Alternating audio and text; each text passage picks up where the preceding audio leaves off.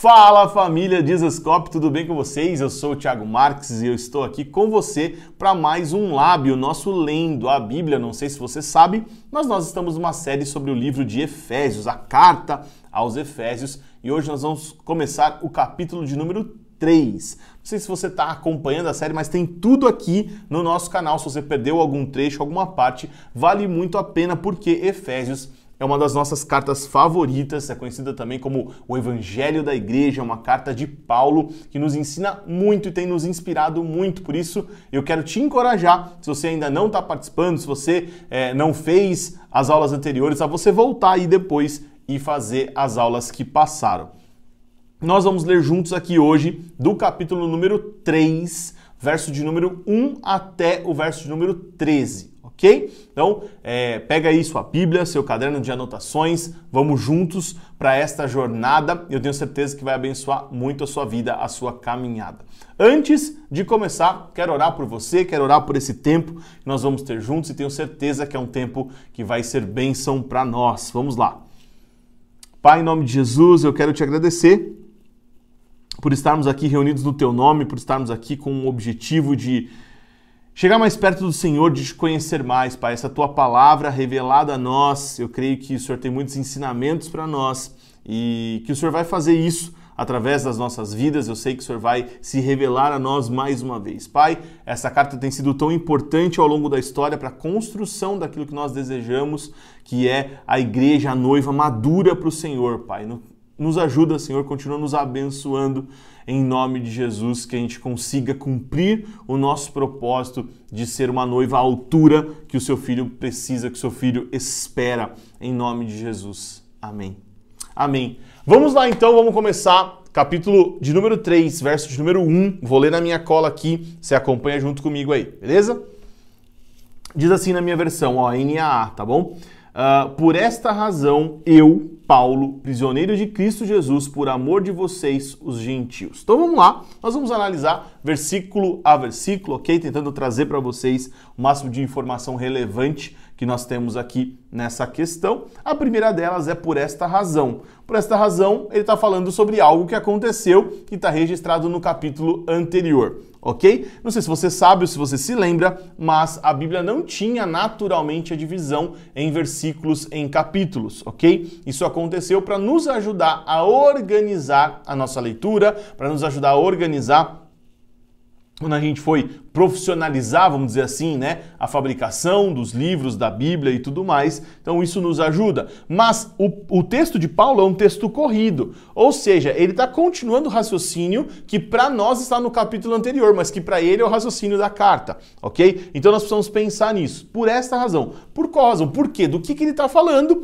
Da aula anterior que vocês viram com o Guilherme aqui, onde ele estava falando sobre a união entre gentios e judeus que formavam a igreja de Cristo. Ele estava falando que essa união é muito importante porque cai uma barreira que separava judeus e gentios. Eu sei que o Gui explicou na aula passada para vocês sobre o muro de separação, sobre a, a própria vamos dizer assim, a própria localização geográfica, porque havia uma parte do templo onde os gentios não poderiam acessar, enfim, e isso cai para que um novo templo nasça. E ele termina o capítulo de número 2 explicando sobre o novo templo, que tem uma pedra de esquina, uma pedra angular, que é Jesus, e nós, as pedras vivas, vamos nos encaixando nele para formar um lugar. E o último versículo vai dizer: o lugar da habitação do Espírito de Deus. Essa é a nossa vontade, é isso que a gente entendeu. Então, é por isso, por esta razão, que Paulo se tornou um prisioneiro. Ok? Então, para fazer com que essa mensagem sobre judeus e gentios pudessem chegar até nós aqui hoje, que Paulo se tornou um prisioneiro. Agora, qual que é o problema? O que, que essa mensagem causou a ponto de prender Paulo? Acontece que naquela época os judeus não aceitaram muito bem a postura de Paulo em querer inserir os gentios para dentro da igreja. Né? E aqui nós estamos falando até de dois tipos de judeus, né? porque tinha os judeus que criam em Jesus e outros que não criam. Para os que não criam, né, eles que causaram alvoroço. Para os que criam em Jesus já era desconfortável. Foi desconfortável até mesmo para Pedro. Né? Lembra no livro de Atos, quando Pedro tem o sonho, pra, um pouco antes de visitar Cornélio, Pedro tem um sonho e ele fala: Deus, eu vou me envolver com essas coisas impuras. E Deus fala para ele: fala assim, Olha, Pedro, não chame de impuras aquilo que eu purifiquei. Ou seja, se em algum momento, algum período da história da compreensão dos judeus, a, a comunhão com os gentios era sinal de impureza, para Deus isso não é verdade. Deus purificou a nossa relação, Deus tirou o muro de separação, enfim. E uh, os judeus cristãos aceitam isso, entendem isso, passam a começar a entender e aceitar com essas experiências né, de, de Pedro, por exemplo, mas os judeus que tinham com, com a religião algo que a gente chama hoje de religiosidade, né, que na época era só tentar defender a sua fé, a religião, enfim. A partir disso, né, a partir desse entendimento, eles passam a perseguir Paulo por pregar o evangelho principalmente por falar de Deus, do Deus deles, entre aspas, para os gentios, ok? Cara, nós precisamos fazer um pause aqui, porque esse entendimento ele é errado mesmo antes da compreensão completa do evangelho. Porque, se você analisar a Bíblia de Gênesis a Apocalipse, o povo de Israel é sim o povo escolhido por Deus, mas eles são somente a primícia. Deus sempre quis todas as nações. Deus sempre quis tocar todas as pessoas. Ok? Por que eu estou falando isso? Porque durante toda a Bíblia nós vamos ter referências a estrangeiros que conhecem o nosso Deus.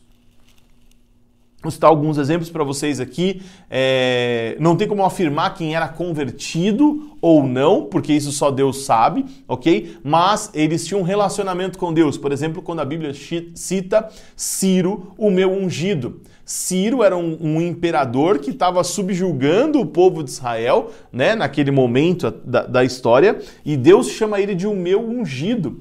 Ou seja, ele tinha relacionamento com Deus, ele foi escolhido por Deus para algo, E ele não era do povo de Israel. Uh, por exemplo, os reis que vieram do Oriente para ver Jesus. De alguma maneira eles tiveram acesso, conhecimento ao nosso Deus, para que esse Deus apontasse através das estrelas ou da estrela que estava ali é, é, brilhando de uma forma especial o local do nascimento de Jesus. Eles vieram de outro lugar, inspirados por Deus e entendendo nas estrelas a localização de Jesus, ou seja, Havia relacionamento. Também os estrangeiros que se juntavam ao povo de Israel, que eram uh, uh, circuncidados, por exemplo, como o, o Eliezer, se eu não me engano, o servo de Moisés, que foi circuncidado ali, que seria o herdeiro, entre aspas, de Moisés, se uh, a, a, promessa não se cumprisse, ou se na cabeça de, de Falei Moisés, é Abraão, né, gente? Desculpa.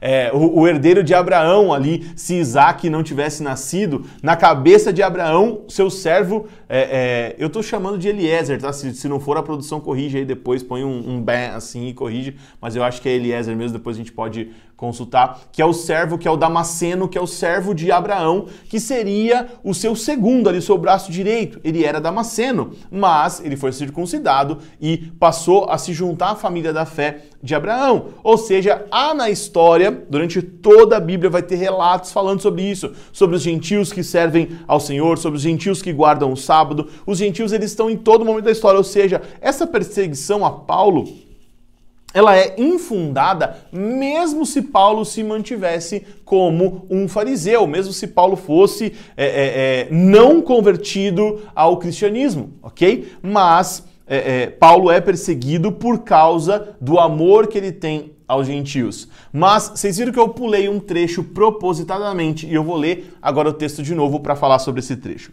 É, Paulo é muito sagaz quando ele escreve, né? Paulo é muito inteligente, ele é um cara que, que sabe jogar com as palavras e é um cara que é inteligente e se encontrou verdadeiramente com o Senhor. E a mistura disso é muito boa, né? Vamos ler aqui. Por esta razão, eu, Paulo, o prisioneiro de Cristo Jesus. Cara, Paulo de fato era prisioneiro de Nero.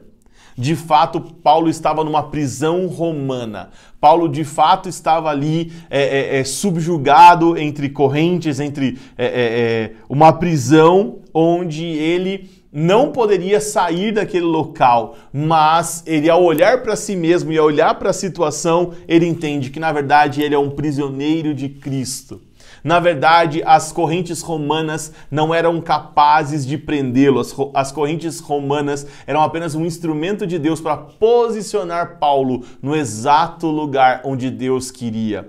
Sabe, gente, é, é, muitas vezes a gente se pega no nosso ativismo fazendo coisas para Deus, sem perguntar para Deus se era para a gente fazer o que a gente está fazendo. Não sei se você já teve essa sensação, mas é, eu muitas vezes na minha caminhada cristã me arrependi de eventos, de conversas, de coisas que eu fiz e que eu ocupei o tempo que poderia ser aplicado de outra maneira se eu tivesse perguntado para Deus onde Deus gostaria que eu estivesse. E é exatamente o que aconteceu com Paulo. Talvez Paulo, com seu ímpeto de pregador do evangelho, estaria evangelizando pelo mundo todo como ele o fez. Mas sem essas pausas na prisão, jamais ele teria escrito tanto de literatura que ele escreveu, que foi tão importante para nós, ou que são tão importantes para nós até hoje. Entende? Então, Paulo estava como prisioneiro de Cristo, submisso a Cristo e por vontade de Cristo preso naquela prisão romana, porque se a vontade de Cristo fosse outra, ele estaria em outro lugar. Paulo tem consciência de quem ele é, e sabe, muitas vezes na nossa vida a gente fica pensando: ah, mas por que isso? Ah, mas por que aquilo? Poxa, se eu sou um servo de Deus, por que eu tenho que passar por isso? Né? É exatamente a situação de Paulo. Paulo foi um dos maiores nomes do cristianismo, para mim, o meu personagem favorito da Bíblia depois de Jesus e, e, um dos mais inspiradores, um cara que evangelizou o mundo todo conhecido da sua época, um cara que sofreu por causa de Jesus e, cara, esse cara, ele estava preso. Né? Eu, eu não sei se você consegue imaginar é, como os planos de Deus são diferentes dos nossos, como a, a, o conhecimento, a sabedoria de Deus vai muito além do nosso. Na nossa sabedoria humana, a gente falaria: é, é, Deus tinha que libertar Paulo, Deus tinha que tirar ele de lá, Deus tinha que fazer Paulo ir para cá ou para lá. Mas não, ele estava ali por um objetivo, por um propósito. Deus tinha um plano para ele e ele era completamente submisso a este plano. Verso de número 2 diz assim: ó. Se é que vocês ouviram falar a respeito da dispensação da graça de Deus a mim confiada em favor de vocês. Então, do que, que ele está falando aqui, gente? Paulo está falando sobre a compreensão que ele teve, que ele entende que é uma graça de Deus, um derramar de Deus dentro do propósito eterno de Deus, aquilo que a gente tem falado aí para vocês, né, que é o entendimento nós temos a respeito da vontade de Deus para todos nós, que é uma graça de Deus foi colocada na vida dele por causa dos gentios, tanto que Paulo vai se chamar, né, ou vai ser chamado de o apóstolo dos gentios, porque em maior parte do tempo, na sua maior parte do tempo, ele dedicou a sua vida para evangelizar os gentios, para levar para os gentios a mensagem do Senhor. Então, é, é ele entende que ele recebeu uma graça de Deus que não estava sobre qualquer pessoa, não estava sobre todos os apóstolos, sobre todos os discípulos, que para ele foi concedida uma graça especial para que ele pudesse comunicar com os gentios. E cara, isso fica evidente em toda a história, em toda a vida de Paulo. Por quê? Porque ele é um cara que falava em, nas línguas da época, né? Ele falava provavelmente um grego muito bom, é, e ele conseguia se comunicar com todo mundo conhecido da sua época. Ele tinha conhecimentos de filosofia, ele tinha conhecimentos é, é, das leis de Deus, ele tinha vários conhecimentos que, nesse mix, permitiram com que ele acessasse um número gigantesco de pessoas e ainda assim que ele é, é, deixasse para nós registrado isso através das suas cartas, através é, da, da, sua escrita. Então, é, é, a importância de Paulo para nós é como ele foi fundamental para que a gente pudesse ter a, a consciência, a concepção de tudo que nós vivemos hoje. E, cara, nós somos essa igreja gentílica, né? Nós somos essa igreja que recebeu através da graça, desse entendimento de Paulo, a, a oportunidade de fazer, entre aspas, aspas, a igreja do Senhor, de ser de fato a igreja do Senhor. Da onde nós tiramos essas ideias? Da onde nós construímos é, é, é, aquilo que nós estamos fazendo como igreja? Muito dos escritos de Paulo, muito do evangelho da igreja, que é o livro de Efésios, por exemplo. Entende? Então é, é, fundamental a gente entender essa graça que está sobre Paulo e que é derramada para as nossas vidas, principalmente através da literatura. Ok? Verso de número 3 diz assim, ó: Pois, segundo uma revelação, me foi dado a conhecer o mistério, conforme escrevi há pouco, resumidamente. Mais uma vez, ele está se referindo ao texto anterior, ao texto que ele acabou, acabou de escrever, aquilo que o Gui já explicou para vocês, mas eu queria ponderar algumas coisas com vocês aqui. Por exemplo, primeiro, a palavra revelação, né? Pois segundo uma revelação.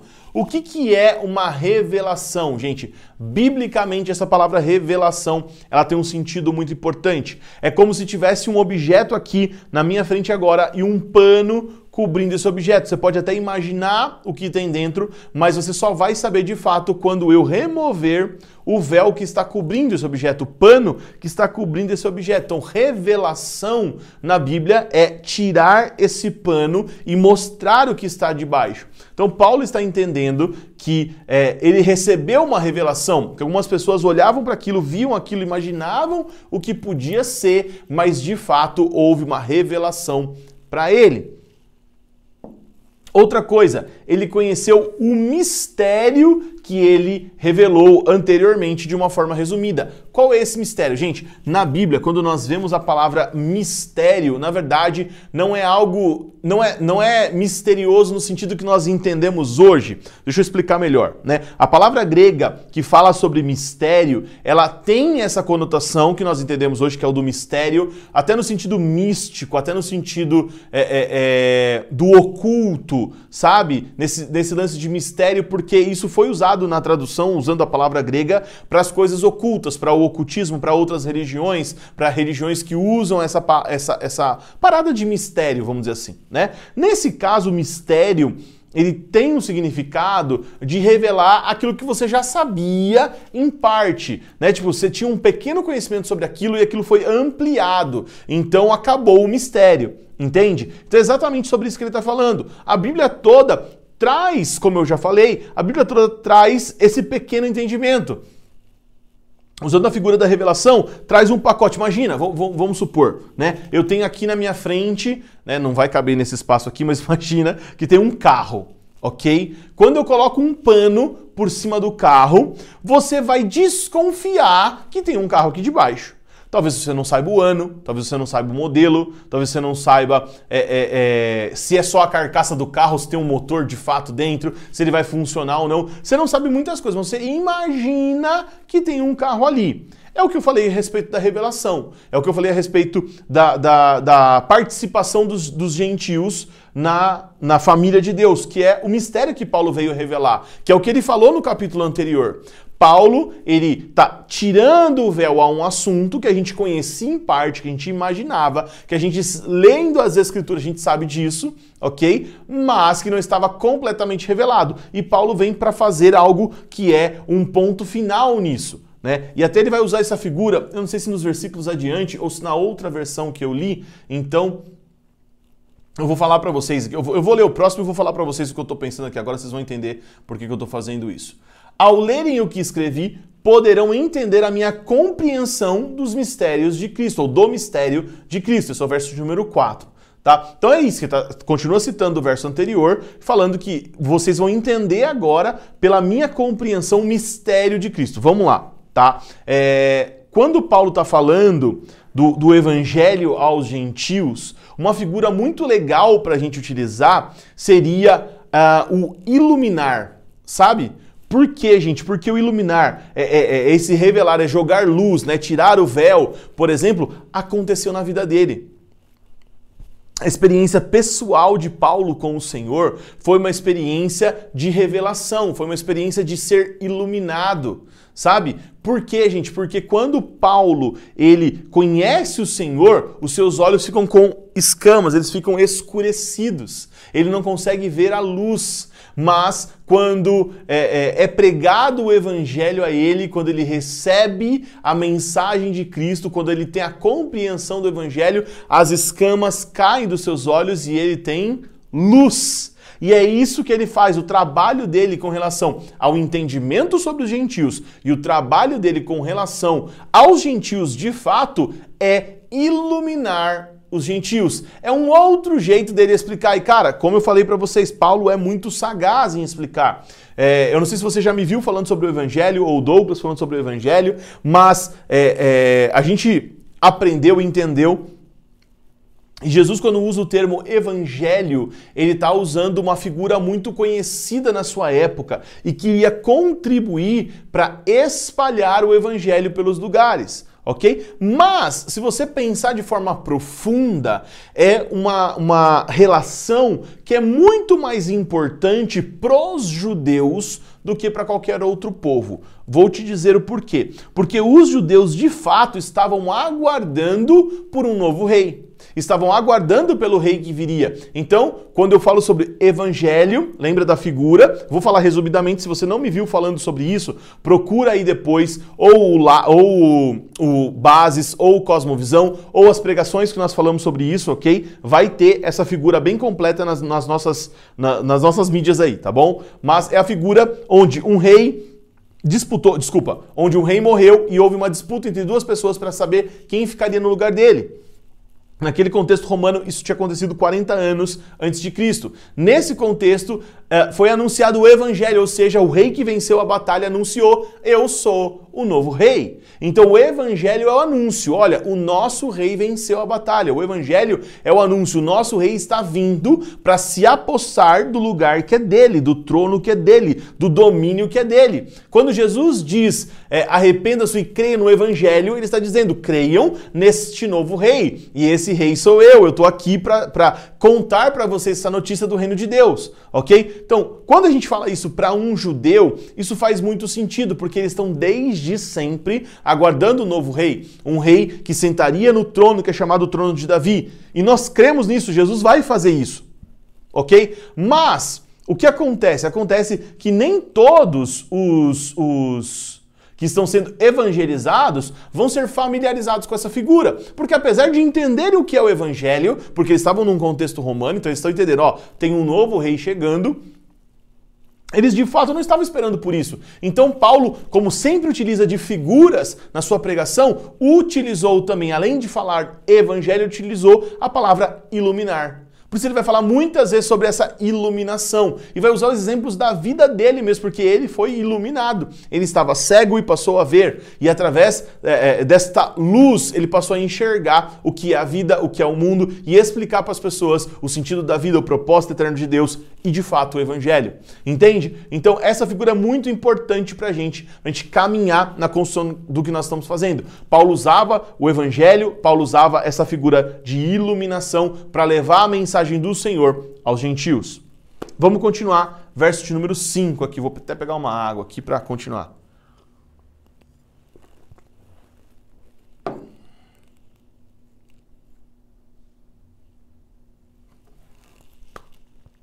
O mistério é, ele vai explicar o mistério agora, tá? O mistério é que os gentios são co-herdeiros membros do mesmo corpo e coparticipantes da promessa em Cristo Jesus por meio do Evangelho. Agora ele citou o Evangelho. Então vamos lá, né? Ele está explicando mais uma vez o mistério. Ele já tinha falado no anterior que rompeu a barreira, que uniu os povos, que havia uma pedra angular, que formavam né, o templo da habitação do Espírito Santo. Agora ele vem falar sobre isso de novo. Ele vem dar novas figuras para isso, ok? Quais são essas figuras? Primeiro, nós somos, como gentios, co-herdeiros, ok? Ou seja, é, se o povo de Israel se entende herdeiro de Deus por meio de Cristo, né, herdeiros daquilo que foi prometido a Abraão, que é o pai deles, né, o pai da origem do povo de Israel de fato. Israel seria né, o neto de Abraão, filho de Isaac, filho de Abraão. É, Israel era Jacó, para quem não, não sabe, não lembra, não acompanhou que eles que se tornaram uma nação e Deus fez promessas a essa nação de coisas que aconteceriam, agora os, os gentios são coerdeiros. Os gentios participam dessa promessa. Nós estamos juntos. Não há separação mais, não há divisão mais, né? Não há romanos ou gregos ou gentios, homens ou mulheres. Não, nós somos um povo em Cristo. Esse um povo que é cordeiro herda as promessas que ora foi feita para Abraão, que foi feita para Jacó, que foi feita para Moisés, que foi feita para Davi. Enfim, nós participamos disso, nós vamos ver isso acontecer. Segunda coisa, a segunda figura que ele usa, nós somos membros do mesmo corpo. Paulo vai fazer a figura do corpo algumas vezes, mas nós temos dito isso. Nós somos o corpo de Cristo. Jesus disse que nós somos o seu corpo, ele é o cabeça e como corpo nós obedecemos ao cabeça. Muitas vezes nós sabemos que nós temos um problema técnico, porque nós queremos ser tudo no corpo. Imagina se eu sou o pé do corpo e tudo fosse pé. Imagina se tudo fosse pé, como seria? Primeiro que seria horroroso de feio, né? Segundo que seria disfuncional. Terceiro que não faria o que Deus precisa, o que Deus deseja. Por exemplo, né? Vamos pegar esse copo que eu vou usar o exemplo para aproveitar para beber água. É, eu estou aqui como corpo de Cristo, ok? Entendendo uma ordem. A ordem do, do, do cabeça é fecha e eu sou a mão, ok? A ordem é fecha. Mas para beber a, a, a, água, o cabeça dá uma ordem para a boca, que é abra. E aí, quem tá certo? A mão fala: "Não, o cabeça está falando para fechar". E a boca fala: não, o cabeça está falando para abrir. Quem está certo, gente? Os dois estão certos. Os dois estão ouvindo o cabeça. O nosso problema é achar que Deus está falando somente conosco. O nosso problema é achar que nós somos a última bolacha do pacote, a última Coca-Cola do deserto. Não, nós somos parte de um corpo e o corpo tem que estar atento às ordens do cabeça. Então, para uns, o cabeça vai falar abre, para outros, o cabeça vai falar fecha, mas tudo é o cabeça falando. A gente entende que a composição do corpo de Cristo ela é diferente, é variada, e às vezes nós estamos fazendo algo porque o cabeça mandou e discordando do outro que a gente não tem nada a ver, mas o cabeça também mandou. Né? É, é, eu percebo um sinal de imaturidade da nossa parte, eu falo por mim, né, que eu vivi essas experiências, onde em alguns momentos da minha vida eu estava vendo parte do corpo de Cristo fazer algo que para mim era diferente do que Deus estava me falando. Então eu falava: não, eles não são de Deus. Não, não, Deus não está nesse negócio.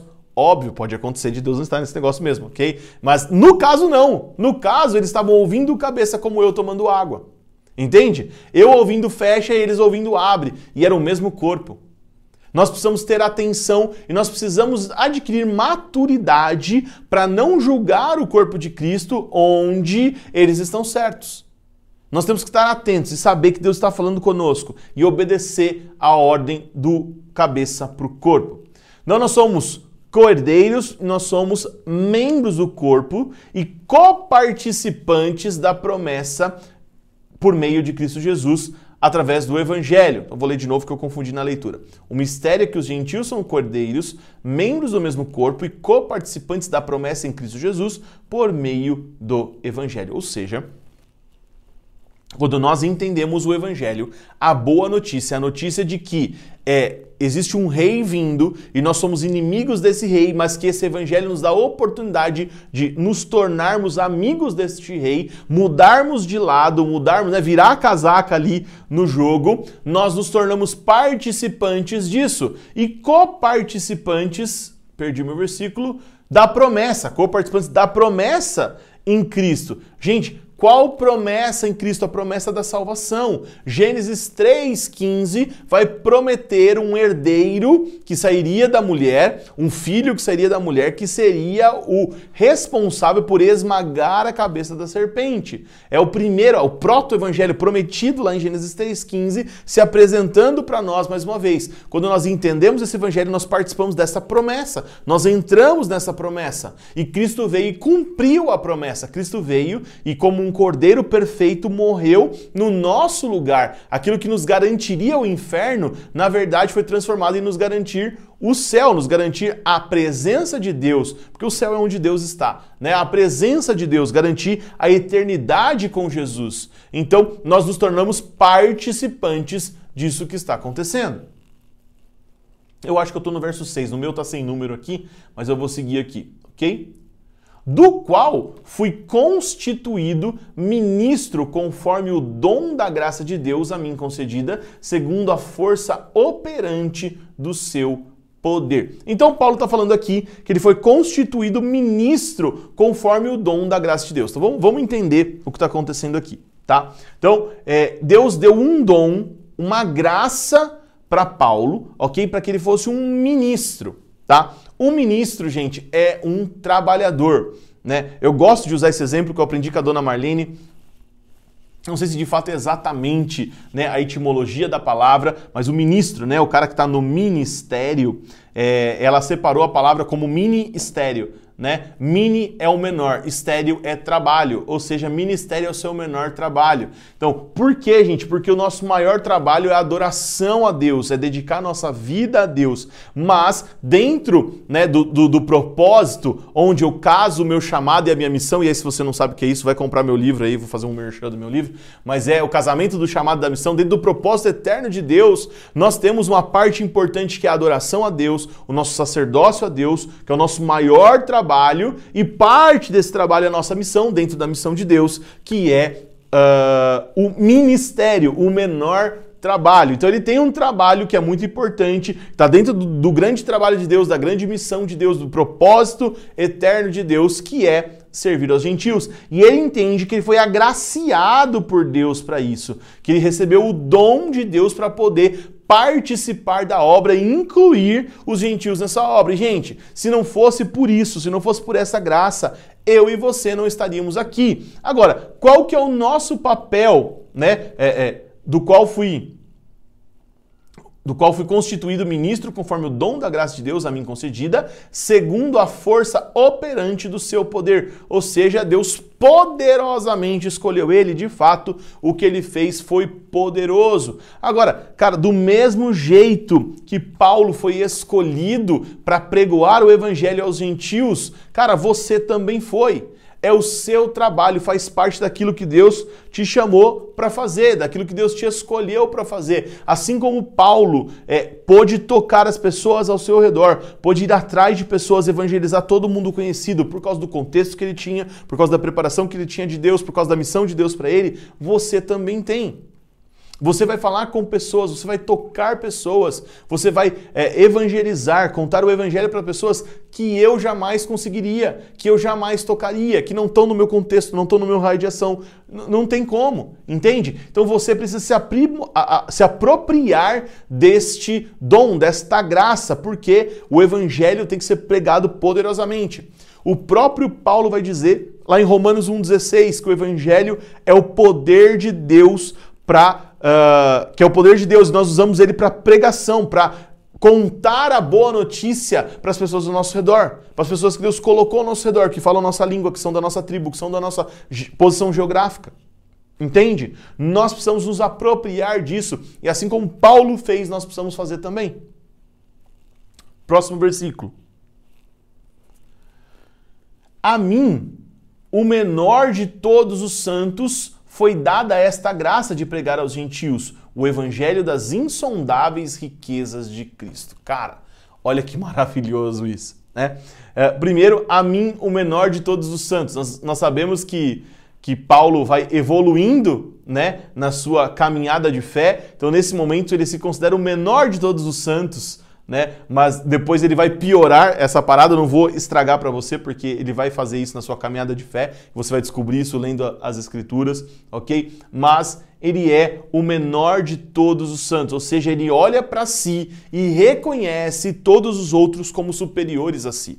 Cara, deixa eu falar uma coisa aos olhos naturais, a nossa classificação humana, aquilo que a gente entende como bom e ruim, aquilo que é sinal de sucesso para o mundo, né? Paulo foi o maior de todos, cara.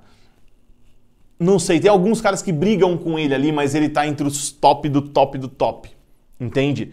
E mesmo assim, ele ao olhar para si, ele fala o menor de todos os santos. Em outro versículo, Paulo vai dizer: considere o outro superior a si.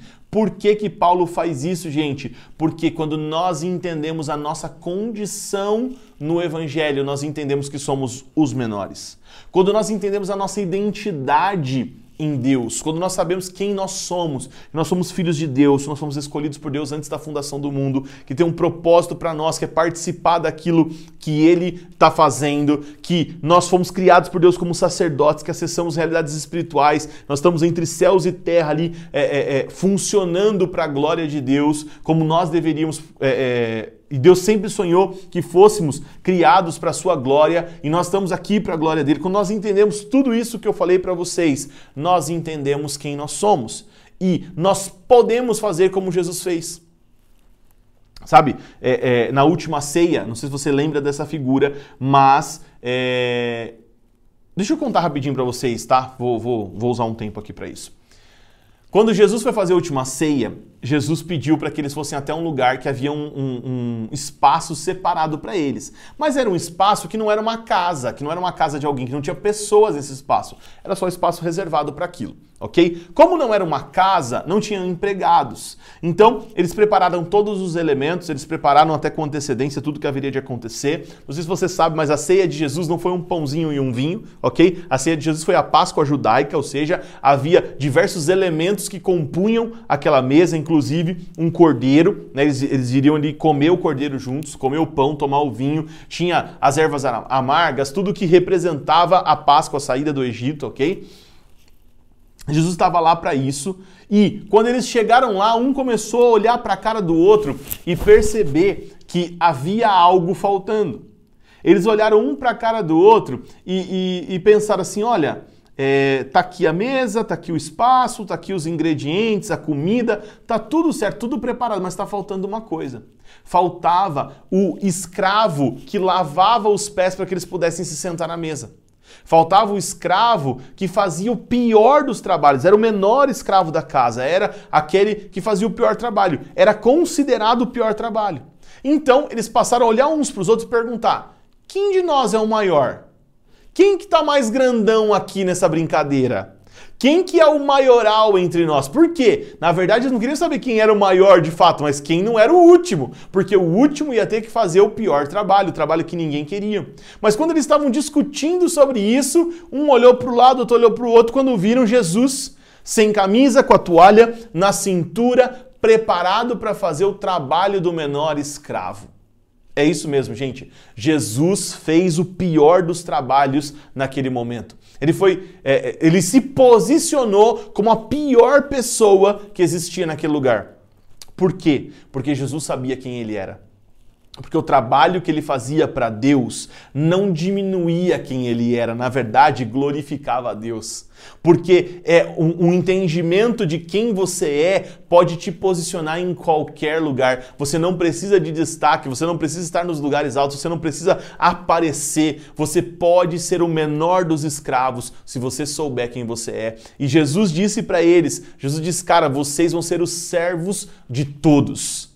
Se você quer ser um discípulo de Jesus, se você imagina que a sua vida é uma vida de discípulo de Jesus, porque tem a multidão, tem as pessoas que ouviram Jesus, mas tem os discípulos, os que seguem Jesus, eu tenho um, um, uma notícia para você. Jesus te disse, como discípulo, que você seria o menor dos servos, o que serviria a todos. Sabe? É, é, isso que a gente brinca que é o Reino de Ponta Cabeça. Inclusive, essa ilustração eu tirei de lá. É um livro que eu recomendo demais também, Reino de Ponta Cabeça. Sempre falo dele para vocês e para mim ele é, é, é o melhor que eu já li, enfim. É, ele vai trazer essa figura chocante, gente. É chocante. O Deus Todo-Poderoso que sustenta todas as coisas com a sua mão, com o seu poder. Ele vai e toma a postura do menor escravo. Ele se posiciona como servo de todos. Por quê? Porque o que ele faz não determina quem ele é. O que ele faz não rebaixa ele a uma posição diferente. Sabe por quê? Porque o título mais alto dele é Filho de Deus. E isso não é abalado. Cara, sabe qual é a sua posição mais alta? Sabe, às vezes a gente vai a algum lugar e as pessoas né, ficam chamando, ah, pastor fulano, ah, pastor ciclano, né? Até comigo mesmo as pessoas fazem isso e tudo mais. Eu entendo, eu respeito e, e, e tá tudo bem. Mas, cara, você não é o pastor fulano, você não é o apóstolo fulano, você não é o bispo fulano, não tem hierarquia suficiente que compreenda quem você é, porque você é filho de Deus. E ser filho de Deus é a mais alta hierarquia que você pode ter. Sabe? É, é, é, se você não tiver consciência disso, todas as outras coisas ficam para baixo. E Paulo entendeu. E Paulo entendeu progressivamente. Você vai ver que depois, vou, vou contar, falei que não ia contar, mas vou contar. No final da sua vida, ele fala assim: ó, eu sou o pior dos pecadores, o menor dos pecadores, o mais desprezível. Ou seja, de menor dos santos, ele foi, foi rebaixado o pior dos pecadores. Por quê? Porque a gente entende a nossa condição. E a nossa condição não muda quem a gente é. A gente só sabe que a gente pode estar posicionado. E, e Jesus fala isso no Sermão da Montanha. Estou fazendo uma salada mista aqui, ok? Mas estou falando a mesma coisa. Jesus fala isso no, no, Sermão da Montanha. Os pobres de espírito, né? A palavra pitoco, mendigo, sabe?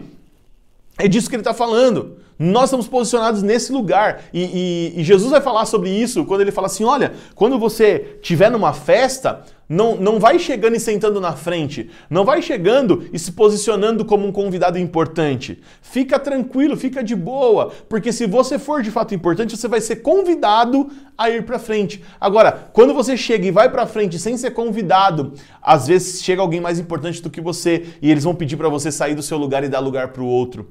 É sobre isso que nós estamos falando, gente, sobre essa humildade de saber quem nós somos. Paulo reconhece isso. Nós precisamos reconhecer, sabe por quê? Porque quando nós sabemos que nós somos filhos de Deus, do Deus Todo-Poderoso, não importa a nossa posição, nós, nós podemos servir como servo mais humilde, nós continuaremos sendo filhos de Deus. E a proposta de Jesus é essa: seja o servo mais humilde, seja o servo de todos, tenha o seu ministério, o seu menor trabalho. Algumas pessoas acham que o ministério dela é o máximo, né? Mas é o seu menor trabalho. Entende? Tem algo muito superior a isso ser filho de Deus não afeta quem você é. Não afeta o seu trabalho, não afeta o que você faz. Você já é o máximo que você poderia ser. Seja o servo de todos. É isso, é isso que Paulo está falando. Vamos lá, senão nós não vamos acabar aqui. Vou consultar com a produção aqui. Quanto, quanto tempo nós temos, produção? Uns 40 minutos. Até agora, até agora 40 já? 40. Falei pro Gui, falei, são 45 minutos eu acabo, tranquilo. Vamos lá.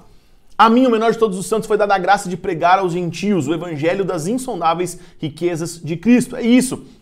Cara, e insondáveis também é uma palavra maravilhosa também, né? Porque insondáveis é tipo assim, nós não conseguimos compreender. Nós sabemos que é bom, que é muito bom, mas não sabemos, nós não conseguimos expressar. São insondáveis. Nosso coração não consegue compreender a grandeza disso tudo.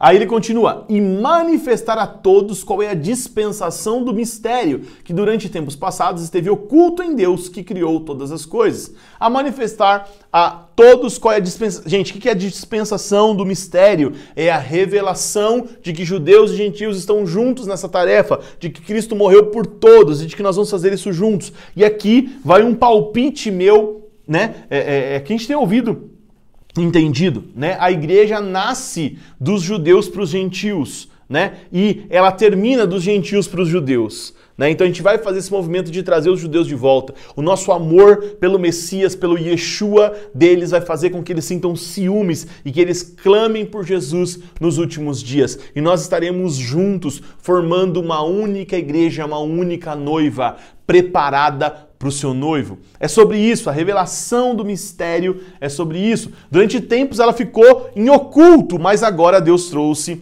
a luz. Deus revelou para eles. Agora, verso número 10. E isso para que agora, pela igreja, a multiforme sabedoria de Deus se torne conhecida dos principados e das potestades nas regiões celestiais. Então, gente, como que vai ser feito isso pela igreja? O que é a igreja? A união de judeus e gentios. A união, toda essa revelação, esse mistério, tudo isso que veio e foi descoberto agora, e Paulo está trazendo luz para nós o que é a união de judeus e gentios. E cara, aqui eu preciso fazer um ponto também, né? É, é, nós precisamos pensar nisso. Nós precisamos pensar na conversão dos judeus, nós precisamos pensar na evangelização dos judeus. Claro que eu não estou falando que é uma tarefa pessoal sua, mas nós, como igreja de Cristo, está faltando uma parte, está faltando um pedaço. Nós somos compostos pelos dois, ok? Então nós precisamos olhar para isso com muito carinho, porque essa composição é a formação da igreja, da igreja do Senhor de fato, né? E Jesus vai voltar para essa igreja. Então agora, pela igreja, Vamos voltar que eu perdi meu versículo aqui. Aqui, achei. E isso para que agora, pela igreja, a multiforme sabedoria de Deus se torne conhecida. Cara, esse versículo é muito bom também porque essa multiforme, que nós entendemos como multiforme, na verdade a tradução mais fiel dela seria a, a multicolorida. A multicolorida sabedoria de Deus. E, e sabe, não tem como eu não olhar para a igreja e não ver uma igreja multicolorida. Essa igreja não é uma cor só, não é só da cor dos judeus, é da cor dos brasileiros, dos americanos, dos europeus, dos asiáticos, é a cor de todos nós. E a igreja é isso. E cara, deixa eu te falar uma coisa que eu ouvi muitos anos atrás. Eu devia ser. Devia ter uns 12 anos de idade, mais ou menos. Uns 14, vai, por aí. A minha mãe, é, ela alugou uma fita de uma ministração de um cara numa igreja que a gente ia lá em São Paulo. E o cara era um missionário americano aqui no Brasil. E ele falando que Deus estava falando com ele. E aí ele falou que Deus falou para ele, cara, é, olha para o Brasil, o que, que você vê? E ele falou, eu vejo uma miscelânea, um monte de gente, um monte de cores, um monte de raças, tudo misturadas. E ele disse que Deus disse para ele: o Brasil é a cara do céu. E eu falei, uau, isso é muito forte. Por quê? Porque o céu é isso, essa composição, nessa, nessa multicoloração, né? Que a gente está vendo no versículo agora aqui, né? A multiforme sabedoria de Deus, a multicoloração da sabedoria de Deus. E, cara, a sabedoria, tá, é, Deus está revelando sua sabedoria dessa maneira. Por quê? Porque essa miscelânea é uma miscelânea de sabedoria. Tem a sabedoria dos, dos asiáticos, dos africanos, dos europeus, dos americanos de todo mundo, entende? E essa mistura de cores, cara, nós somos agraciados como brasileiros de poder representar a cultura do céu, representar essa multidiversidade do céu. Nós estamos com todas as cores aqui. Nós somos representantes disso e pela igreja vai ser conhecida a vontade de Deus, né? Os principados e potestades. Cara, é, você já parou para pensar que nem os anjos, nem os demônios têm noção de fato do que está acontecendo. Eles não são oniscientes, não são onipresentes, não são onipotentes, eles não são Deus, ok? Eles têm uma visão diferente da nossa, talvez tenham mais conhecimento do que nós, óbvio que tem, mas eles não sabem o que Deus vai fazer através da sua igreja. Porque ela vai ser revelada pela igreja. A sabedoria de Deus vai ser revelada pela igreja. Tem sabedoria de Deus sendo revelada para nós, que nem os anjos nem os demônios sabem, que o nosso adversário não sabe, que quem rege as regiões celestiais, aí as potestades, os principados, aquilo que está atrapalhando a nossa vida aqui, vamos dizer assim, né, que dominou esta era, o Deus desse século, eles não sabem o que Deus vai fazer através da igreja. Cara, isso é muito massa. A sabedoria de Deus vai ser revelada a nós. E nós vamos, com sabedoria de Deus, acessar coisas que nós não acessaríamos. Essa semana eu vi um testemunho de um cara que ele estava usando um programa de computador lá e tal para a empresa dele, um cara crente, e, e, ele precisava resolver um problema e esse problema não era resolvido. Ele ligou para o cara que desenvolveu o software. O cara falou assim: ó, não tem como resolver. Um dia ele estava dormindo e ele sonhou com os códigos para fazer o negócio acontecer. Cara, ele não sabe nada de informática, ele foi lá e digitou aquilo que ele viu. E ele digitou aquilo que ele viu e resolveu o problema. E pá, aconteceu. E até ele ligou pro cara e falou: Ó, se você quiser resolver esse problema, o cara que criou, ele ligou pro cara e falou assim: Ó, se quiser resolver esse problema é dessa maneira. Isso é sabedoria de Deus. Principados e potestades não sabem. Nós, com a nossa sabedoria humana, não sabemos. A nossa formação, a nossa inteligência não é capaz de fazer. Mas a sabedoria de Deus vem sobre nós e nós revelamos ao mundo a igreja, através da igreja. Entende isso, cara? A sabedoria de Deus é revelada através da igreja. Vamos terminar aqui. E, segundo o eterno propósito de Deus, que Deus estabeleceu em Cristo Jesus, nosso Senhor. Em Cristo temos ousadia e acesso a Deus com confiança mediante a fé nele. Gente, propósito eterno de Deus, uma família com filhos e filhas semelhantes a Jesus, judeus e gentios, ok? Esse mistério foi revelado em Cristo Jesus e nos dá ousadia para acessar Deus com confiança mediante a fé nele. Gente, ousadia, por quê? Porque talvez o nosso primeiro pensamento poderia ser: olha, é, nós somos gentios, Deus é o Deus dos judeus, Cristo é judeu, ele veio e morreu pelos judeus. Se sobrar um cantinho no céu para nós, tá bom. Só de não ir para o inferno já tá bom. Beleza? Mas não, cara. Deus nos fez família dele. Deus nos adotou como sua família. Ele nos fez participante disso e nos dá ousadia confiança para, pela fé, acessar esse lugar. Deixa eu te falar uma coisa: não despreze isso. Jesus morreu para que você pudesse acessar com ousadia a presença de Deus. Quando você não acessa a presença de Deus, sabe aquela história que crente velho tem muito, sabe? Eu sou um crente velho. Eu vivi nesse contexto. Sabe aquela história do ora por mim? Sabe vocês ora por mim? Né? Tipo assim, ah, ah, ah, tipo, o Moisés, né? Moisés, sobe lá a montanha, conversa com Deus, se der certo, vai dar tudo certo. Não, cara, Deus te fez sacerdote. Quando você não acessa a presença de Deus de forma única, você está desperdiçando o sacrifício de Jesus na cruz. Está desperdiçando o sangue dele porque o sangue dele abriu esse caminho e você tem acesso, mediante a fé, para entrar com ousadia na presença de Deus, do seu Pai. Nós precisamos desenvolver o relacionamento com o nosso Pai. Nós estamos entrando agora, na semana que você está vendo esse vídeo, você vai ver que nós estamos no movi movimento de jejum. Por quê? Porque nós queremos mais a presença dele, nós queremos mais acesso a ele, nós queremos mais a vontade dele, para que a nossa vontade morra. Nesse momento agora, eu estou de jejum, estou com fome, mas a minha vontade está minha vontade está morrendo agora. Por quê? Porque eu quero a vontade dele, não a minha. É isso que nós estamos fazendo. É por isso que nós fazemos o que fazemos. Entende? Nós vamos acessar com ousadia esse lugar.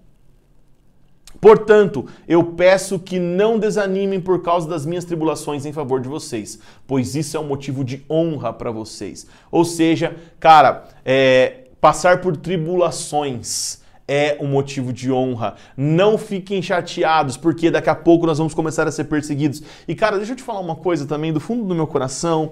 Não quero fazer polêmica aqui, cara, mas assim, essa perseguição religiosa, entre aspas, que nós sofremos, ah, porque agora que saiu essa semana, agora a Disney vai lançar um personagem homossexual no Toy Story. Né? Cara, tipo assim, isso não é perseguição, na boa. Entendeu? Esses caras, esses caras morreram por causa disso. Entende? É lógico que eu não sou a favor disso. É lógico que nós não compactuamos com isso, que a nossa fé não condiz com isso, mas a nossa nosso papel é educar nossos filhos e cuidar deles e dizer para eles o que eles devem ou não fazer, o que eles devem ou não assistir e ensinar eles no caminho do Senhor e a ponto de nenhuma Pixar ou Disney poder acessar eles e, e evangelizar eles com um evangelho diferente do nosso.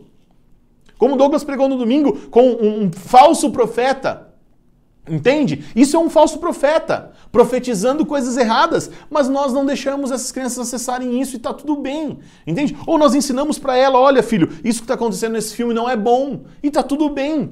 Entende? Mas isso não é perseguição. Esses caras morreram por causa desta mensagem. Enquanto a nossa vida não for ameaçada pelo nosso, pela nossa pregação, enquanto a nossa pregação não ameaçar a nossa vida, nós não estamos vivendo isso. Entende? Então esteja preparado para isso. Por quê? Porque esses caras passaram por isso e nós vamos passar também. Parece que eu sempre tenho que encerrar dessa maneira, né? Quem viu eu pregando, dando aula, eu sempre caio para esse lado, mas é isso, cara, é isso que a palavra de Deus está dizendo, entende? Esses caras morreram por causa disso, Paulo morreu por causa disso, muitos que receberam essa carta morreram por causa disso. Então, cara, não, e a gente tem politizado isso, né? Como se é, a nossa fé nos políticos, ou que, que os políticos fossem capazes de defender a nossa fé, enfim, cara. Acho que a gente está passando longe do que deve ser. Claro, nós devemos votar com consciência, nós podemos colocar representantes lá, mas nossa esperança não vem de lá. Nós estamos indo para outro lugar. Termino aqui a minha parte, o meu trecho aqui com vocês, empolgadaço, curto demais fazer Efésios, né? Enfim, vocês perceberam que eu gosto demais. Sei que tem muito mais coisas que poderiam ter sido faladas aqui nessa aula que a gente nunca vai esgotar, né? Mas creio que a gente contribuiu para o seu crescimento e a gente cresceu juntos aqui agora. E eu quero orar para encerrar para abençoar você e para te preparar para a próxima aula que vai continuar aqui, Efésios 3, vai ser incrível e eu tenho certeza que você vai continuar sendo abençoado por isso. Pai, em nome de Jesus eu te agradeço por essa aula, por te conhecer mais de perto, por tudo aquilo que o Senhor tem feito através de nós, Pai, em nós e através de nós. Pai, abençoe cada um que vê essa aula, que possa ter compreensão, uma, uma compreensão superior à nossa, até porque o Senhor disse que essa sabedoria seria revelada pela igreja, então vem com algo que nós humanos não somos capazes de fazer, mas que o Senhor pode fazer através da sua sabedoria. Toca o teu povo, é, nos mostra, nos revela o evangelho da salvação, nos faz participantes daquilo que o Senhor tem feito, nos dá ousadia para entrar na sua presença, assim como diz a tua palavra palavra, Pai. Essa é a nossa oração em nome de Jesus. Amém. Deus abençoe você. Não se esqueça que você é uma cópia de Jesus.